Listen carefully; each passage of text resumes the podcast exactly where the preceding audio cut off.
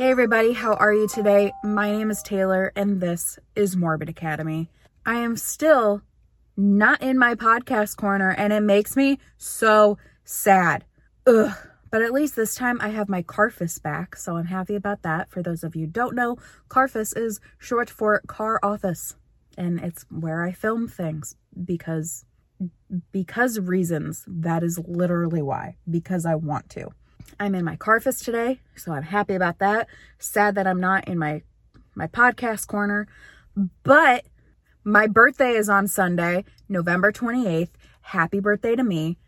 Woohoo. It is also Thanksgiving week, so happy Thanksgiving to all of you who celebrate Thanksgiving and happy just a random regular day in November to everybody else in the world that doesn't celebrate Thanksgiving. And because there are still a few days left in November, you can still use code birthday at checkout for 10% off your order at morbidacademymerch.com. That code is good until like midnight November 30th. Yes, November November 30th. So go head over there, check out all the merch. I did make a new shirt design for specifically for the YouTube channel called coffee, creeps, and cake. So if go go check out all of that. But now to this week's episode. This week's story. I decided to cover a paranormal haunting haunted place, the Trans Allegheny Lunatic Asylum in Western sorry, in Weston, West Virginia. It's creepy as fuck there. I mean, I have a feeling if the name asylum or the word asylum is in the name, it's gonna be haunted as fuck because we all know that psychiatric treatments were top notch in the early 1900s and earlier, right? Yeah. So, anyway, let's get started, shall we? The Trans Allegheny Lunatic Asylum operated from 1864 to 1994. That was only 27 years ago. I was two. What? I'm not going to get caught up on that because time. Anyway, so the asylum was built according to the Kirkbride plan, which was developed by Dr. Thomas Story Kirkbride for the quote, moral treatment of the insane. He was his plan was moving patients from overcrowded jails where they were usually just chained to walls to a rural environment with, quote, tastefully ornamented grounds and buildings that resembled a V so that each wing of the building could get enough sunlight and fresh air, as well as 12 foot ceilings, again, for like ventilation, sunlight, air. Yeah. So this was so that the architecture itself had a curative effect, or as Kirkbride put it, a special apparatus for lunacy whatever the fuck that means. So, a little bit about Dr. Kirkbride. Thomas Kirkbride was a doctor in the 1830s and did his residency at the Quaker run Friends Asylum. Sounds like a fun place, right? In Philadelphia. There, he was impressed by the quote, moral treatment of the patients. There was a family atmosphere, no physical restraints, and it provided the patients with stimulating mental and physical activities which, yeah, that sounds great. And in 1933, he left to do a surgical residency at the Pennsylvania Hospital. And at both of these places, he was known for his kindness and compassion towards his patients. I know, it's shocking. A doctor who actually cares about his patients. Right? Oh my God. In 19, sorry, in 1840, have I been saying 1900s? Have I been saying the 1900s this whole time? I apologize. He was a doctor in the 1830s. He left the Friends Asylum in 1833. And then in 1840, he was offered the position of superintendent of the new Pennsylvania Hospital for the Insane. I hope I covered my bases on that. So he completely immersed himself in the quote, world of the insane but it was the buildings him themselves that interested him the most. He noticed aspects of the building's design that he considered ill planned and began to design a hospital environment that would have a curative effect all on its own. In the 1850s, the growing patient population put a strain on Kirkbride's hospital, which gave him an opportunity to put his design into effect. And then the Kirkbride Plan was born. And over the next several decades, about 300 mental asylums were constructed throughout North America. Kirkbride built on the foundation of social reformer Dorothea Dix, who in 1841 visited a local jail in Cambridge, Massachusetts, and was horrified by what she saw.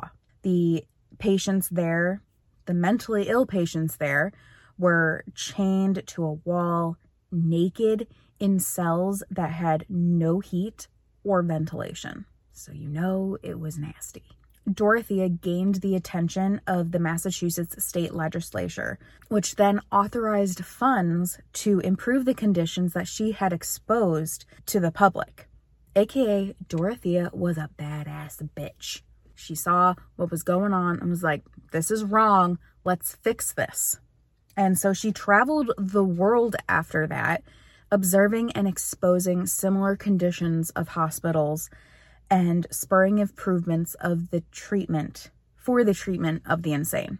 And according to the Trans Allegheny website, Dorothea had worked closely with Thomas Kirkbride. And in 1848, the first state hospital for the mentally ill was opened in New Jersey. So in 1858, construction started on the Trans Allegheny Lunatic Asylum, located in Weston, Virginia at the time making the largest hand cut stone masonry building in North America. Fun fact. And possibly the second largest in the world. However, in April 1861, the Civil War broke out, and in June, Virginia's secession from the Union brought all non war related work to a halt, including work on the asylum at that point they had like the main foundation done and one part of the building. Then at the end of June, on June 30th, 1861, the quote, most dramatic event in the history of Weston occurred. At 5 a.m., the people of Weston were awoken by the sound of soldiers marching into the town. The 7th Ohio Infantry had marched all night from Clarksburg, which was like 25 miles north of the town, and Colonel Erastus Bernard Tyler ordered his troops to go through the town and capture anyone suspected of Confederate sympathies. He then ordered his captain, Captain List, to take two soldiers to the Weston branch of the Exchange Bank of Virginia, where there were $30,000 which would be about $942,900 today, in gold had been deposited by the state government to provide wages for those working on the Trans Allegheny Asylum. The colonel's mission was to take the gold before it could be taken to support the rebellion. The banker, Robert McClandish, lived on the second floor of the bank and heard the commotion. He met the soldiers at the front of the bank and was ordered to give over the gold, which he was kind of a badass and said, uh, hell no, this isn't your money. But he couldn't really do anything. And the colonel and the captain ordered the vault open and took $27,000 in gold, which is about $848,625 today. And the rest of the money I that he didn't take, I guess was left due to creditors. Not really sure.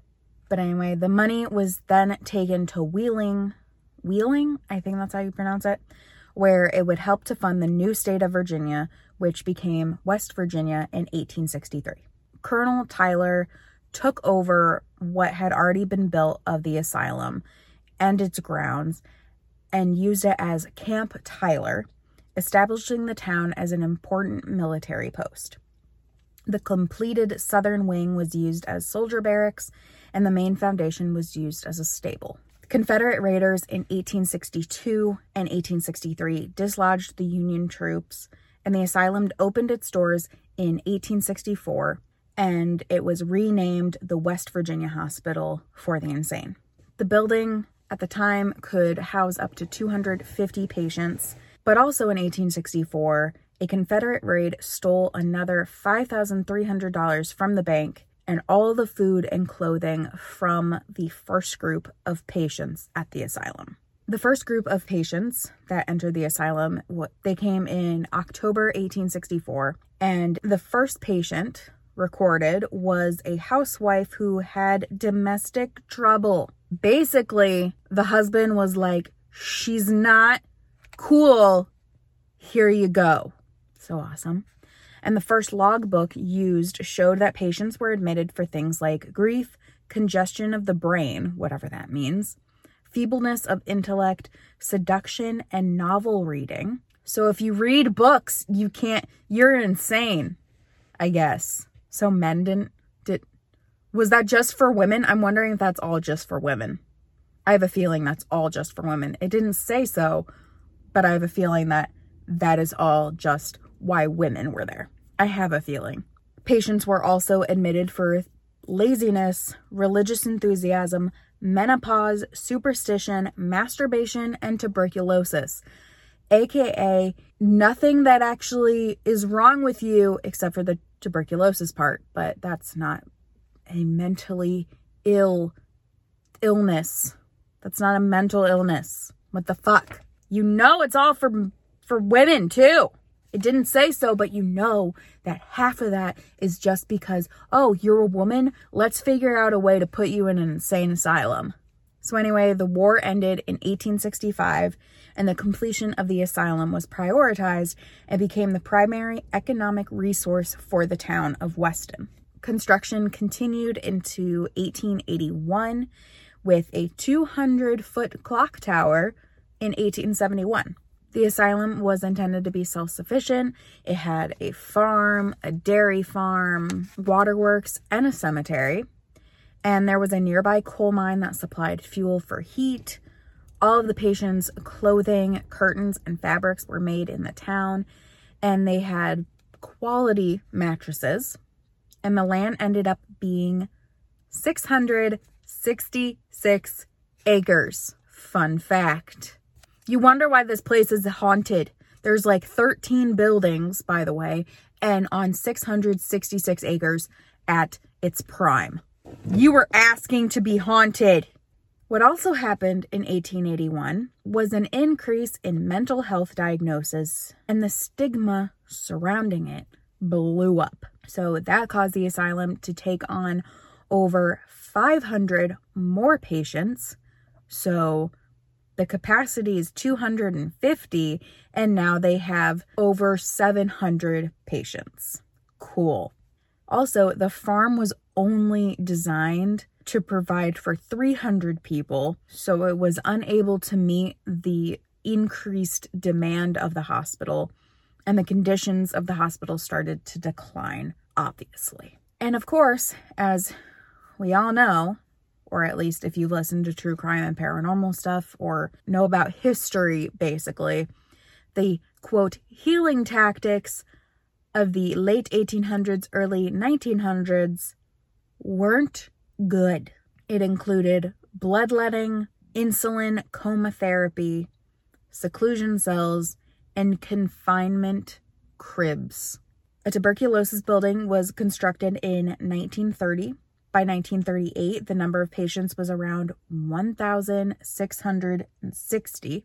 Patients were running wild, the orderlies were outnumbered, and a survey reported that the hospital was also taking in patients who were epileptics, alcoholics, drug addicts, and, quote, non educational mental defectives. Again, not mentally ill. I mean, I guess you could say that drug addicts and alcoholics have a mental illness. But you know what I mean. It's not like mental asylum, but whatever. Stop digging yourself into a hole, Taylor. Okay, continuing on. By 1949, the population of patients was over 1,800. Again, this building was built to house 250 patients. So originally, the Kirkbride plan was awesome. And then people were like, oh no, mental illness is terrifying. Put everybody who doesn't conform to norms in the place, in the hospital. Fantastic. The conditions of the asylum were made public by articles written by the Charleston Gazette in 1949, and they showed patients would be trapped in small rooms and living in their own filth. They had to use broken beds and chairs or just sleep on the ground because they didn't have enough beds. There was no heating in the winter. Windows were covered in grime to the point that no light could even get through. Therapies included ice water baths, seclusion cells, and electric shock. Sorry, electroshock. Patients were locked in cages if they were deemed uncontrollable and those cages were like out in the open so that the rooms could be used for other people. Sanitation was basically non existent, and there again wasn't enough furniture. But there was one wing of the asylum that had been rebuilt after it was destroyed by a fire in 1935, which was caused by a patient. And it was also not the first fire that was caused by a patient and those funds were from the Works Progress Administration and the and that wing was quote comparatively luxurious. And there was also barbed wire around the yard so patients couldn't escape. Also, the asylum had become a training ground for experimental lobotomies, as the famous surgeon and lobotomy advocate Walter Freeman opened up shop for the West Virginia Lobotomy Project. Apparently, in 1952, a doctor, it didn't say what doctor or which doctor, but a doctor performed 228 lobotomies in two weeks. Lord in heaven. And I don't know how many of those were patients at the Trans Allegheny Hospital it was just like a fun fact that they that somebody had put in the article that I was reading, but I guess a ton were done at the Trans Allegheny Hospital. All right, there are still like three, four, four, I can do math, four days left in November. It is still my birthday month. So you, yes, you lovely listeners, can still use code BIRTHDAY for 10% off your order at morbidacademymerch.com. Go check out all the merch. The shirts are so comfortable. They wash wonderfully. The design does not get destroyed at all. The comfortableness of the shirt doesn't get ruined at all after washing. It's fantastic. Go check that out. Again, use code BIRTHDAY at checkout for 10% off your order at morbidacademymerch.com. So in the 1950s, there were 2,400 patients at the Trans Allegheny Asylum, 10 times the number that it was originally built for and designed for. At this point, more buildings were constructed for service units such as kitchen, dining facilities, laundry, shops, a forensic building, and storage. Fun fact one patient was a 19 year old woman named Geraldine who was sent to the asylum in 1956 after killing her 58 year old lover, saying, quote, he's the man I love and he was cheating on me and I wanted him not to, end quote. First of all, I see no issue with killing a man who's cheating on you. I mean, obviously, there's issues with it. Obviously, I am not condoning you killing anybody, but she's badass, okay? But also, he's 58 and you're 19, honey. No. So, no to that. Also, no to killing, but also just cut off his dick. What was that one story? I can't remember her name. I believe it was in West Virginia, though. The woman who cut off her her husband's dick because he was an asshole rapist. I will cover that story because that's a badass story. Anyway, so Geraldine's a badass, I feel. Again, I don't condone murdering. Cutting off the dude's dick is another question, is, an, is another topic. Anyway, I'm I have to cover my ass. Don't murder people, okay? That's all I'm saying. Don't murder people. That was just a fun fact of one of the patients who lived there. She's not a patient, though. Like, she's not mentally ill. Stop digging yourself into a hole, Taylor. Continue with the story. Okay, because of. Sorry. oh, I am so sorry I went off on a little tangent. Anyway, because of the overcrowding and the inability to handle the large population, violence increased dramatically at this asylum. One night, two patients had pulled another patient from his bed and tried hanging him from the ceiling using bed sheets. But when the bed sheets didn't hold, they stuck the man under the bed with the with the leg of the bed on top of his head and then jumped up and down on the bed until it crushed his skull. I guess now they call the that specific room where that happened the bedpost murder room. Also, a nurse had disappeared and 2 months later her body 2 months 2 months later her body was discovered at the bottom of an unused staircase most likely murdered by patients and then left to rot. Ugh, how how? First of all, how is a staircase not used in this building? And second of all, why did it take you two freaking months to find her? Ugh. Several female employees were raped. Many employees reported being attacked while on duty. It was bad. In 1960, a medical center, which included a morgue, was built.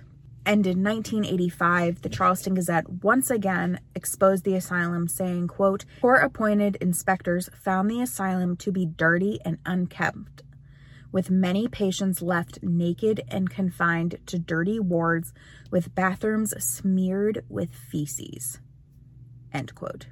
So basically, the Kirkbride plan was thrown out the window like five years after the building had opened for patients. It was a little it was a little more than 5 years. It was like 20, but still. Kirkbride plan went out the window. In 1990, the Trans Allegheny Lunatic Asylum was listed on the National Register of Historic Places. In 1992, the Charleston Gazette once again exposed the asylum for its horrendous conditions, and another patient had committed suicide, but his body wasn't found for eight days. What the fuck? The Trans Allegheny Asylum was finally forced to close its doors in 1994, which again is crazy to think that it was only 27 years ago. And until 2004, the building was vac- vacant. I guess there were a couple museums that tried to survive in 2004 there. Like there was like a Civil War one and a mental health treatment museum but it didn't work and those closed. And then in 2007, it was auctioned off for $1.5 million. Holy shit. So today, the main building serves as a museum on the first floor with several rooms restored into, quote, period rooms from the 1870s to the 1960s. One of the patient's wards has been restored, but the remaining 23 have largely been untouched. There are paintings, poems, and drawings made by patients in the art therapy rooms.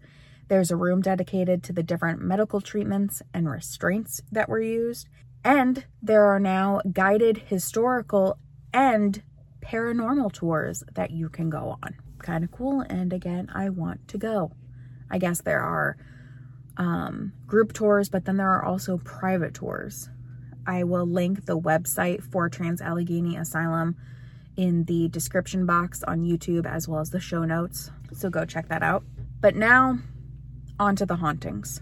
Stories of ghosts in the building started way before the doors even closed. You have to remember Civil War, it was a military it was a military camp and an important military post in the 1860s. So, employees were even said to stay only a couple days and then quit after hearing unexplained noises like a gurney being pushed down the hallway. You know, that squeaky wheel thing? Yeah, terrifying. It's also said that over 2,000 patients were buried in the cemetery when the asylum closed. It's also on 666 acres and 13 buildings. You were asking to be haunted. Now I think the building it's only on 27 acres. I believe the rest was sold off and they only kept 27 or 30 acres. I can't remember. So on the first floor, there is a Civil War wing of the museum, and it said that the, that the spirit of a former patient named Ruth likes to hang out there. Apparently, she hates men, and in her life, she had a habit of throwing things at them. It wasn't clear as to this next part, but apparently, a spirit, either Ruth's or somebody else's, likes to wander the halls and push people against walls and whistle. On the second floor in Ward 2, there had been a patient who had been stabbed 17 times by another patient, and two other patients committed suicide by hanging themselves on curtain rods. So, on that floor, people have seen shadow figures in there, and they caught an EVP saying, Get out. On the third floor in the bedpost murder room, the ghost of the murdered patient is said to hang out in that room a ghost by the name of Big Jim has also been seen on this floor, as well as a nurse named Elizabeth. Doors close by themselves, more shadow figures are seen, and more appari- apparitions are seen on the floor as well. On the fourth floor, there's a ghost of a little girl named Lily who likes to sit in a room that's filled with toys, waiting for somebody to play with her. She wears a white dress and is said to be about nine years old. Apparently, she likes to play with visitors and staff, and she will move toys around or turn on the music box that's in there. I apologize if you can hear the lawnmower. Also, on the f- fourth floor, there is a ghost of a soldier called Jacob who likes to stroll the hallways. And there's something that's called the creeper that crawls across the floor. Fantastic. Um, other things that happen in the asylum are unexplained noises and sounds are heard. Screams can be heard coming from the electroshock therapy room. Fantastic. Banging, slamming doors, moans, ominous breathing, and hysterical laughter can be heard from empty rooms. In the kitchen, people have felt like they're being watched as well as feeling a sense of dread. A security guard has said that one night when he was walking by the kitchen, he felt like he was being watched, felt a sense of dread, and saw a gray figure standing there. The ghost of a woman named Jane is seen in her bedroom. On Travel Channel's Porters, Portals to Hell, they used a REM pod which beeps and lights up as a way for the spirits to communicate. And in the bedpost murder room, they asked Dean, if you're here, we need to know if this is you. Dean, I believe, was the patient who was murdered. And then the REM pod immediately lit up and beeped. Katrina, who is one of the investigators, brought in a mask that one of the killers had actually made and put it close to the REM pod, and it immediately stopped beeping. She said, Does this scare you? nothing happened. She took it away and said, Is this better? And it started beeping again. On Ghost Hunters, they caught an image of a shadow figure crouching down and then looking as if it had been pulled up by its belt. A lady in Victorian style dress is seen walking the halls. During a festival that was held there, a couple workers were up on the second floor and ran into someone. And when they asked what he was doing there, he said, I'm looking for a way out of here, and then walked away and disappeared. On the show Paranormal Lockdown, starring Nick from Ghost Adventures and Katrina. If you don't know what that show is, it's really good. Nick and Katrina and the cameraman Rob spend three full days in haunted places, and Trans Allegheny is one of them. Um, there, they experienced chills and anxiety. Katrina said at one point that it Nick was experiencing so much anxiety that it actually scared her. Nick said he saw a dark figure of a man. And I actually talked about this in another episode, but I had completely forgotten where I saw it, and I can't remember what episode it was. The crawl the crawling figure. If you remember that, here it is. Rob, the camera guy, is filming Nick and Katrina, who are looking at him. And behind them at the end of the hall, you can just barely see something crawling across the floor from one door to the next. It's so fucking creepy. You can just barely see it. If you want to see it, I will link the video in the description box and show notes. Timestamps, I will let you know like where. Watch the whole video. The video specifically that I'm talking about is like seven minutes long. So watch the whole video. But it starts around one minute, 24 seconds when Rob starts to be like, oh my God, what the fuck is that? He doesn't actually say that, but. And then when they look back on it and replay it, that timestamp is at three minutes, 27 seconds. They caught the creeper. The creeper that I was talking about, they caught it. They caught it. It's fucking creepy. Oh my God. Make sure the brightness is turned up on your laptop or your phone, wherever you're watching it, because it is very hard to see, but you can just make out. It's almost like, it's like a fog almost that you can see crawling. It's, oh, it's so scary. It, when I first saw that, oh my God, I almost peed my pants. But more stuff happens there. So, like I said, they spend a full three days there, and each of them will spend the night in different places. Nick, at one time, spends the night in one hallway.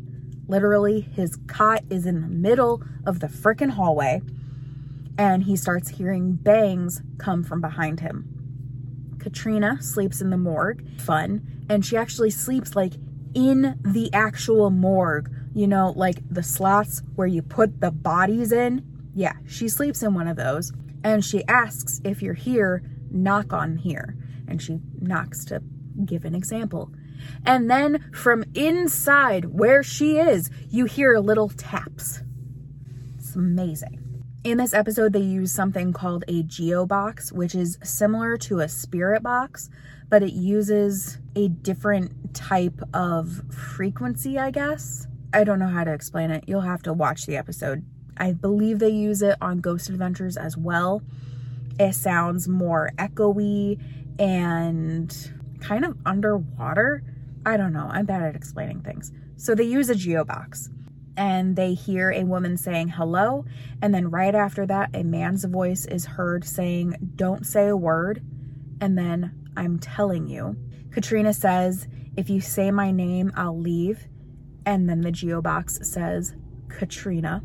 And in one room, Katrina feels a hand up on her back. And then when she says, What was that? Nick instantly feels the hand under his shirt on his back. So fucking creepy. If you can find the episode, go watch it. Paranormal Lockdown. It was so good. It didn't last that long, but it was good. Really good. But that, my friends, is the story of the Trans Allegheny Lunatic Asylum in Weston, West Virginia. I hope you enjoyed it. Whoo, it's creepy. Yes, I want to go, but I'm so scared. I'm just going to pee my pants if I go. Let me know what you think. Instagram, Facebook, YouTube, comments are always welcome. And thank you so much for listening. Please rate and review wherever you do the thing. You can find Morbid Academy on all your favorite podcasting apps with new episodes out on Fridays and the videos out on Saturdays on YouTube at Coffee Creeps and Cake. If you would like to get the episodes early, bonus content, first looks, please consider donating at patreon.com slash morbid academy. If you would like to make a one-time donation, of your choosing. You don't have to be a member or anything. You can do that over at buymeacoffee.com slash morbid academy. Don't forget to check out the merch at morbidacademymerch.com and use code birthday at checkout for 10% off your order. Again, you can only use that until the end of November, so get on it. You can follow along on Instagram and Facebook at Morbid Academy. And if you have a creepy, messed up, morbid, paranormal, true crime, whatever story, if you have a topic you would like me to cover on future episodes, please hit me up at morbidacademy at gmail.com. Thank you so much for listening, and I hope you keep it creepy, friends. Bye bye.